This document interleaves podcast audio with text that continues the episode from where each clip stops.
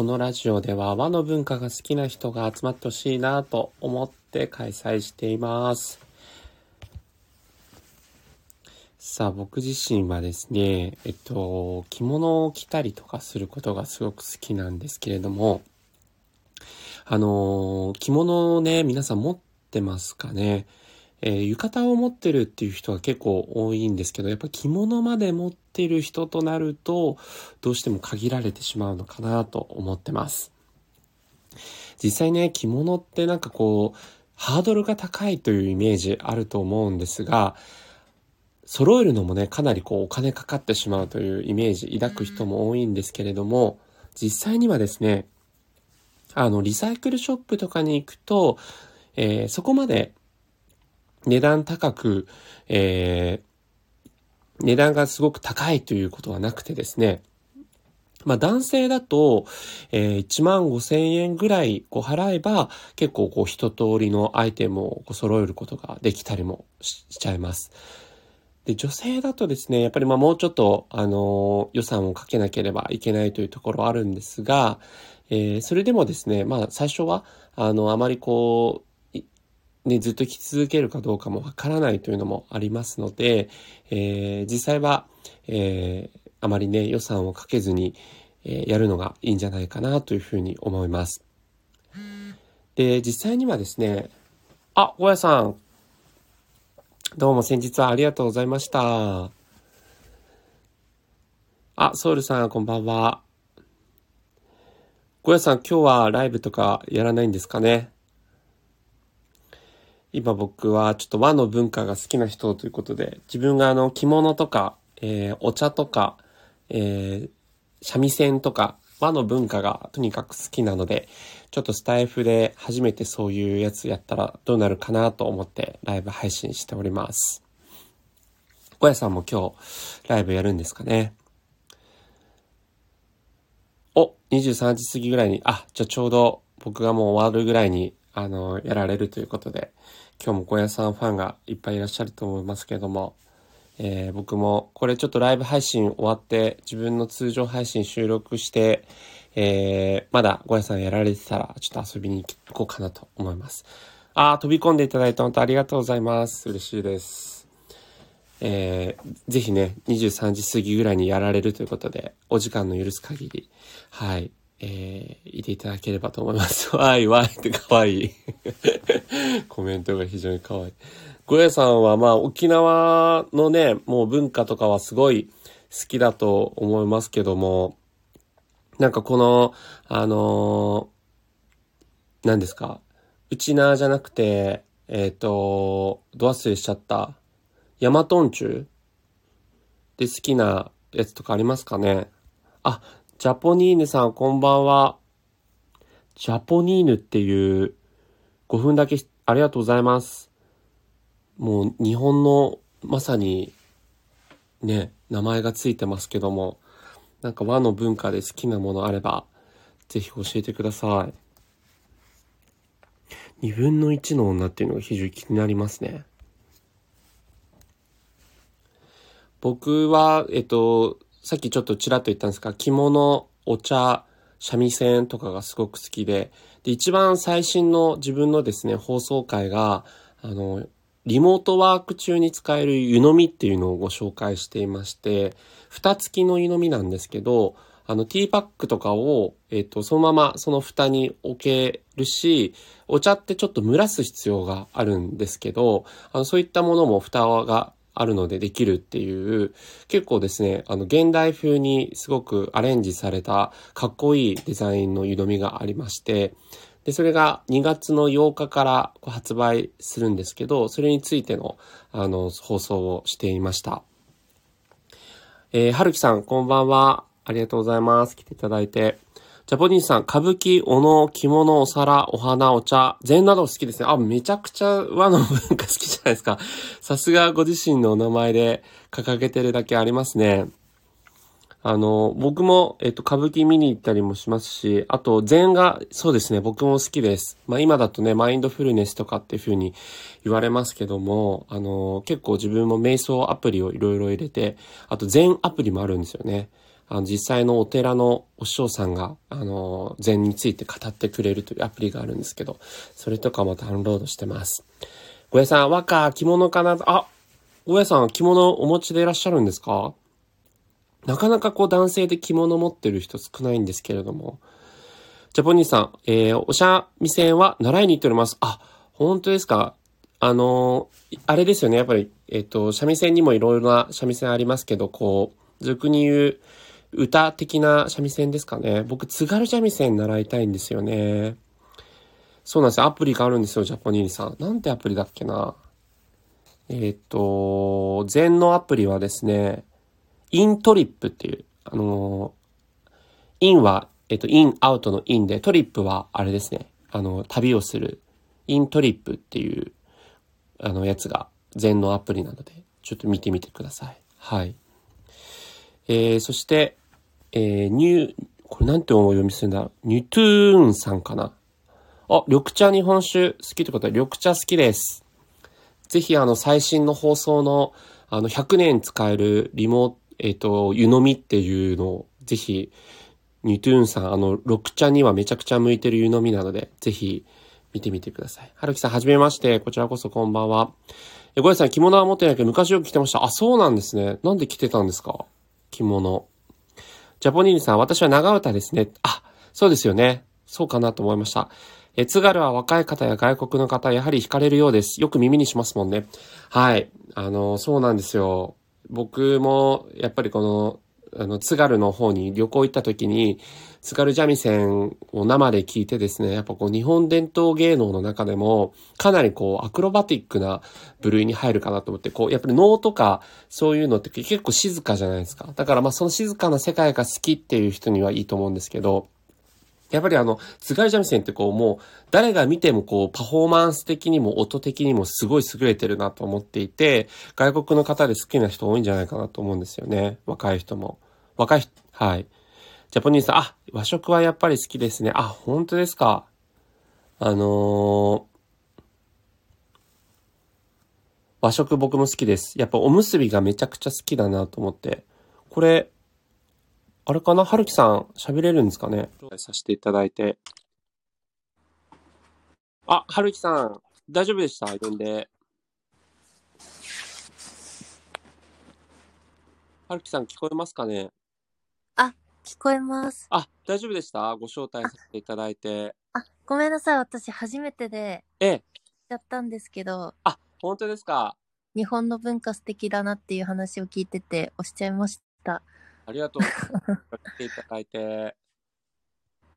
ありがとうございます。え、なんか、はるきさんも、あれですか？和の文化、好きなものあるんですか？私、北海道出身なんですけど、はい。あの、和っていうか、それ北海道出身なんですけど、ええ、アイヌの文化全然わかんなくて、改めてそう勉強してみようかなと思って、はい、なんか今ちょっと勉強中なんですけど、まだ全然わからなくて、ええ、日本ともちょっと違うかもしれないんですけど、うん。と思います。確かにでもアイヌもねアイヌで独特の文化があったりとかあの言葉とかもすごいあれですよね。あの、はい、独特で北海道の地名とかってやっぱアイヌの言葉ついてるとこ多いですよね。そうですね。ほとんどがアイヌ語から取って、なんか使ってる漢字とかに当てはめてたらしいです。そうですよね。はい、ジャポニーヌさん、アイヌすごいですねって言ってます。でも全然本当に北海道に住んでても分かんない人の方が多いと思うんで。ああ、うん、なんか、あのー、僕の友達実はアイヌの血筋の友達、仲いい友達がいまして、えー、すごい。はい。で、なんか、あの、その子も30過ぎてきて、アイヌの文化知りたいって言って、この間なんか東京でやってたアイヌのなんか展開行ってました。え、えー、素敵ですね。なんか、本当に、どんどんなくなっていってしまう文化だから。みたいですね。あとなんか今、ゴールデンカムイって漫画あるのご存知ですか？あ、よちょっと読みました。ああれがね、まさにこう、アイヌの文化を思いっきり出してる、ね、聞いてるので、はい。結構人気作みたいですね。なんか文化もそうなんですけど、アイヌの ご飯が美味しそうって言って、すごい話題になってましたね。そうですよね。確かに、あの、食べる描写が結構あるんですよね。はい。うん。あはい。ぜひ、あの、読んだことない方は読んで、なんか知ってもらえたらいいなって思います。ですね。はいヌトゥーンさんも読んでみますってことで。アイヌの文化興味ある人いらっしゃるんじゃないですか？もしかしたら、実はゆ興味があるけど、なんかやっぱり、新しいものではないから、知ろ知らない人の方がもしかしたら多いのかなって思います。そうですね。あ、みゆうんこんこんばんは。ありがとうございます。来ていただいて。ジャポニーヌさん、アイヌのご飯、私も読んでみます。ってことで。そう、アイヌのね、独特のあの食文化がかなり漫画で描かれていて、はい。ちなみに、はるきさん、こう、ま、まだ勉強中ってことなんですけど、アイヌの、なんでしょうかね、好きな言葉だったり、こういう文化がいいなと思ったりとか、そういうのってなんかもうすでに発見されたりしてます？なんか、音楽が素敵だなって思います。あ、音楽？音楽とか、そのアイヌ語で、結構 YouTube とかでも出てくると思うんですけど、はい。アイヌ語の子守歌とか聞くと、なんかうん日本語とはやっぱり違う独特なメロディー感と、はい。えーっとなんか歌詞歌詞が正直勉強しないとわかんないから、ええ意味が、意味がわかんないからこそ、なんか寝やすいみたいな。うーん。なんかちょっと安心するような気がします。ええはいええまあ、それこそ本当外国の歌聴いてるかのような、こう、変に歌詞が頭に入ってきて眠れなくなるとかもなくという感じですよね。そうです、そうです。ええいや、ちょっと YouTube でじゃあ、アイヌ子守歌とかって検索すると出てくる感じですかね。あ、全然出てくると思うんで、よかったら、はい、聞いてみてください。聞いてみます。なんかちょっとアイヌの音楽ってあんまりイメージつかないですね。そうですね。なんか、よく有名なのは、うん。なんか、糸を、板についた糸を引っ張って、はい。音を鳴らす楽器みたいなのとかもあるんで。あ、うん。と、あ、本当だ。今ちょっと YouTube の手元調べてるんですけど、めちゃくちゃいっぱいアイヌ音楽とか出ると出てくるし、ロックはい。のゆりかごっていう、なんかこう、まさに子守歌っぽいやつがありますね。そうです。それが多分一番聞きやすいと思う、思います。そうですか？ええあ、はい。ジャポニーヌさん、私音楽勉強してるの興味深いです。ありがとうございます。そうですね。なんかこれだけ近しいのに全然、やっぱり北海道とか沖縄って独特のやっぱ音楽文化あるじゃないですか。はい。うん。だからアイヌもまさにね、なんかそうで、ありがとうございます。ちょっと新しい扉が開かれました。はい。こちらこそありがとうございました。ごめんなさい。全然わかんない量しちゃっていや、。とんでもないです。全然突然の呼びかけにもかかわらずありがとうございます。はいありがとうございます。これからもよろしくお願いします。こちらこそありがとうございます。そしてジャポニーヌさん、お先失礼しますね。ということで、こちらこそありがとうございます。ちょっと、はるきさんもフォローさせていただいて、ジャポニーヌさんもフォローさせていただきましたので、ありがとうございます。はい。失礼します。ます。はい。ということで、ありがとうございます。ねえ、なんか、アイヌっていうのもちょっと、なかなか、同じ日本でありながら、全然馴染みが僕もないので、まあ、そう考えると、やっぱこう、島国だから、あの、単一文化っていうふうに言われますけど、ね、北と南行けばやっぱり独特もありますし、かつなんかその、地方によっても全くこう文化が異なるっていうので、やっぱり正月とかもね、お雑煮一つにとっても各地域によって味付けとか中に入ってるものが全然違うっていうのも、まあ面白いですよね。で、この間なんかあのラジオを聞いてて、なるほどなと思ったのが、うどんっていう風な、そのもう和の和食の代表的なもの、あ、はるきさんありがとうございます、フォロー。代表的なものありますけど、うどんって聞いて皆さんこう思い浮かぶものって何ですかね。やっぱりこう各地域によって、うどんっていう言葉一つにとって思い浮かぶものが全然違うっていう話を聞いたときに、あ、それってすごくこう和食の奥深さみたいなものを感じたんですよね。僕はあのずっと東京なので、うどんって聞けば、もう基本的にはこう醤油ベースのあったかいうどん。で、やっぱりこうネギとか、そういうのが乗ったりとかしてるっていうような感じだし、なんかともすればなんかきつねうどん的なあの油揚げが乗ってるっていうような、まあそれはきつねうどんだろうって話なんですけど、うどんイコールなんかそういうイメージなんですけど、片ややっぱこう、讃岐のね、香川の方行けば、讃岐うどんといえば、まあそういう出汁っていうのもありますけど、あの、どっちかっていうとぶっかけうどんみたいな、汁は少なめっていうね、形で、結構やっぱ和の文化って本当にいろいろあるなと思って、あの、僕自身、あ、食文化とか音楽文化とかからね、文化を紐解くってすごく面白いなというふうに思ってます。はい。はるきさん本当にありがとうございます。えー、七福さん、ありがとうございます。旅で訪れた神社おすすめのお店などを紹介を中心に発信してます。あ、本当ですか。僕もね、神社すごく好きなんですよ。あのー、神社とかお寺がすごく好きで、でもそれ、今30半ばなんですけど、30過ぎになってだんだん興味示してきたんですよね。なんかやっぱりこう、何千年もそこに、その、あるっていうこと自体がすごいなと。こう、スタイフをこう、ね、3ヶ月続けるってだけでももう、いろんな人がなかなかできてないのに、こう、やっぱり何百年、何千年と、そこにこう、神様を、こう、立て祀るっていうのを残すっていうことが、いかに大変かっていうのを考えただけでも、すごく神社とかお寺って神秘的だなと思いますし、僕自身あの仏教を実は勉強してるんですけど、そのお寺と神社の違いも正直よくわかってなかったんですね。だけどなんか違いを知ると、こう、なぜじゃあお寺ではこういう作法なのかとか、お寺ではこういう作法なのかみたいな。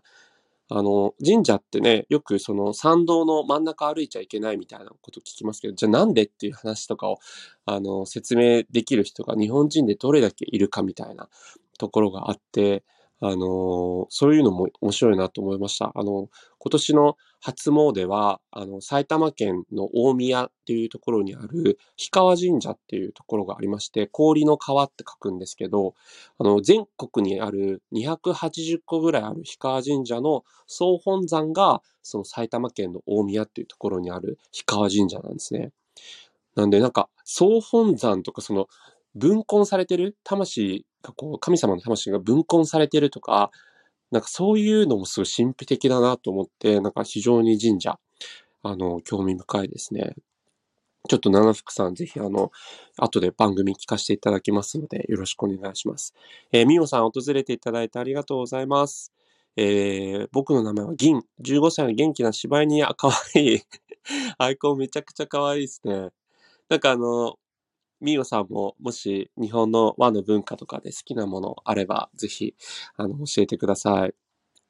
えー、ごめんなさい。ちょっとね、呼び名が相変わらず曖昧で申し訳ないんですけど、ニュートゥーンさんでよろしいですかね。ニュートゥーンさん。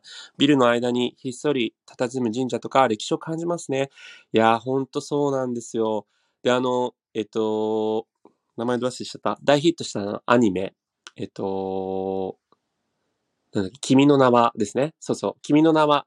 君の名はの、あの、入れ替わるっていう、あの、アニメ映画でキーになったのが、その、ビルの屋上にある神社だ、ビルの屋上だったかな？アニメの時。そうですよね。そう、ビルの屋上にある、えっ、ー、と、神社がモデルになったんですけど、それが東京の新宿の隣駅にある代々木というところの駅前のビルにあったんですよ。で、本当にですね、あの、神社っぽいのが、モデルとなるそのビルがあったんですけど、最近ね、建て壊されちゃったんですよね。悲しいかな。だからやっぱりその、君の名は好きなアニメ好きとか、その、あれのすごいもう、めちゃくちゃ何回も見てたっていう好きな人は、あの、聖地巡礼ということで、ビルの前でめちゃくちゃ写真撮ってました。なんか屋上に確かに神社っぽいのあったんですけど、もう公開された時にはビル囲まれてて、あの、なかったんですよね。あの、上に上がる階段とかが。そうそうそう。みよさん、こんばんは。お邪魔します。ということで、ありがとうございます。こちらこそ、ありがとうございます。ちょっとせっかく入ってきていただいたんで、15分と言わず、じゃ20分まですいません。あの、延長しますけども、全然、あの、皆さん、いつでもご退出ください。はい。そうですね。人、よく言われてますけど、日本ってその世界で類を見ても、これだけ一つの国として何千年もこう、申告されるずに、なんていうんですかね、侵略か、ごめんなさい、侵略されずにこういるっていうのが、なんか YouTube で見たのかな。なんかいろんな国はもう、その、各国いろんな文化がある。なんとか文明とか、なんかそんな感じでこうある中で、日本だけがずっと長寿で生き残って文化を継承してってるっていうのも、なんか世界に誇れるところだなというふうに思っていて、あ、七福さん、そうそう、日本はずっと日本ですもんね。そう。なんか、なんていうんですかね、世界に誇れるところってたくさんあるなって、よくその、企業とかも100年続いてる企業が一番多い国っていうのが日本なんですよ。もうダントツ。うん。だったりとか、なんかこう、今、それこそ日本食とかが、和食ですね。がすごく世界であの注目されていて、和食っていうのはその世界文化遺産、ユネスコにこう認定されてるんですけど、ちょうど今その日本酒とか焼酎とかもあの全部そのユネスコにですね、認定させようという動きもあるみたいで、まあ、東の国ジパングとかってね、極東の国、黄金の国ジパングとかって言われてましたけど、なんか本当にこう、小さい国だけど、なんか世界に影響を与えているっていう意味ですごくいい国だなと思って、僕自身その日本人であることをすごく誇りに思っていますし、なんかこう、日本ってなんか生きづらいよねって、もちろんそういうところも多々あるなと思いつつ、だけどこんな素晴らしい文化があるっていう、なんかそういうのはちょっと多くの人に知っていってほしいなと思ってます。みおさん、私はお茶が好きすぎて、お茶店の、お茶店、お茶店？ごめんなさい、読み方があれですけど、初段を取ってしまいました。あ、お茶ってあの、あれですか？えっ、と、茶道ってこととはまた別なんですかね？私がすいません。和の文化好きと言っておきながら勉強不足で。僕、茶道めちゃくちゃ興味あるんですよね。あの、えっ、と、映画で黒木華さんかな？と、あの、キキキリンさんの、あ、茶道です。あ、そうですか、みおさん。すいません、失礼しました。キキキリンさんの映画の、あの、えっ、と、口実、なんだっけ、日日口実？っていう映画あるのご存知ですかね？あ、ど忘れちゃった。なんだっけ、あの読み方。えっ、と、茶道の、あの映画なんですけど、日日、あれ？口実あれ？なんだっけ？あの読み方。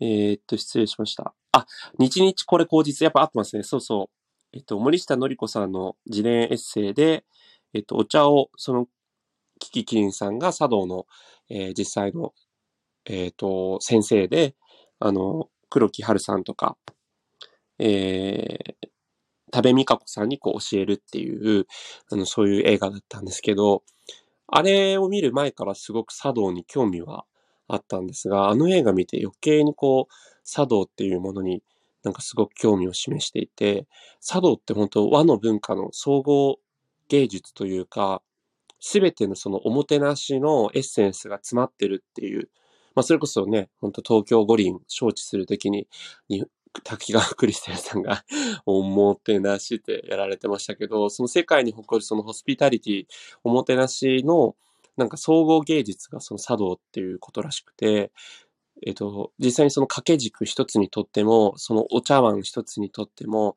なんかもういろんな面で、その、招いた客人に対しておもてなしをしていく。その動作一つ一つとっても意味があるから型があるっていう、なんかその世界観がすごい面白いなと思って、ずっと習いたいと思いつつも、正直やっぱ女性の方が多くて、なかなか習いに行けないっていう、そういうジレンマに今至ってます。はい。初段ってすごいですね、みおさん。どれぐらいで初段取れるんですかね？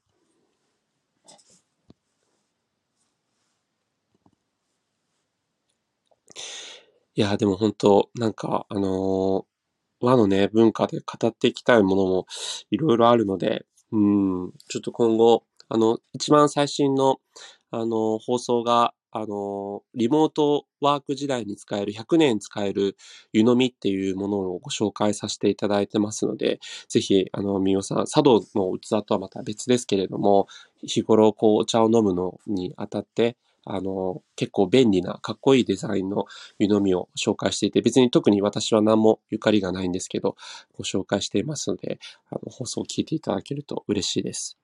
えー、左利きなので苦労しました。ってこと、ああ、そうなんですよね。茶道ってもう基本、右利きベースなんですよね。なんかそれ、あの、先ほどご紹介したキキキリンさんの映画でも、なんか左利きの苦労を描写としてあった気がします。なんか右利きじゃダメなのかみたいな、なんかそういうようなお話ありましたね。うん。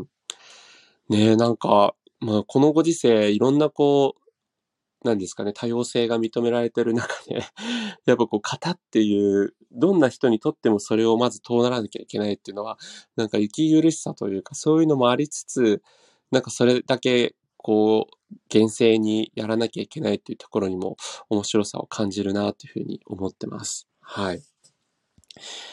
あのー、皆さんね、いろいろやっぱ和の文化好きな人多いっていうのがすごい嬉しいですね。なんか、あの、ちょっと今日実はこのタイトルでやったの初めてなんですけど、なんかあの、僕自身、えっと、日頃はですね、なんか王様のブランチみたいな番組をこう配信していて、あの、グルメだったりとか、エンターテインメントだったりとか、ミュージックだったりとか、なんか本当にこう、いろいろ各ジャンルをですね、多岐にわたってご紹介しているんですけど、なんか根底にあるのは、こう自分の好きなものを紹介するっていうところも、あの、もともとこの、えー、デッドラジオをやるときに思っていたところなので、えー、なんかそういったものを今後も配信していきたいと思いますので、どうぞよろしくお願いします。ということで、えー、11時20分までっていうね、お約束だったので、皆さん夜分遅くここまで聞いていただいてありがとうございました。また、あの、もしタイミング合えば、あの、遊びに来てください。本日はどうもありがとうございました。おやすみなさい。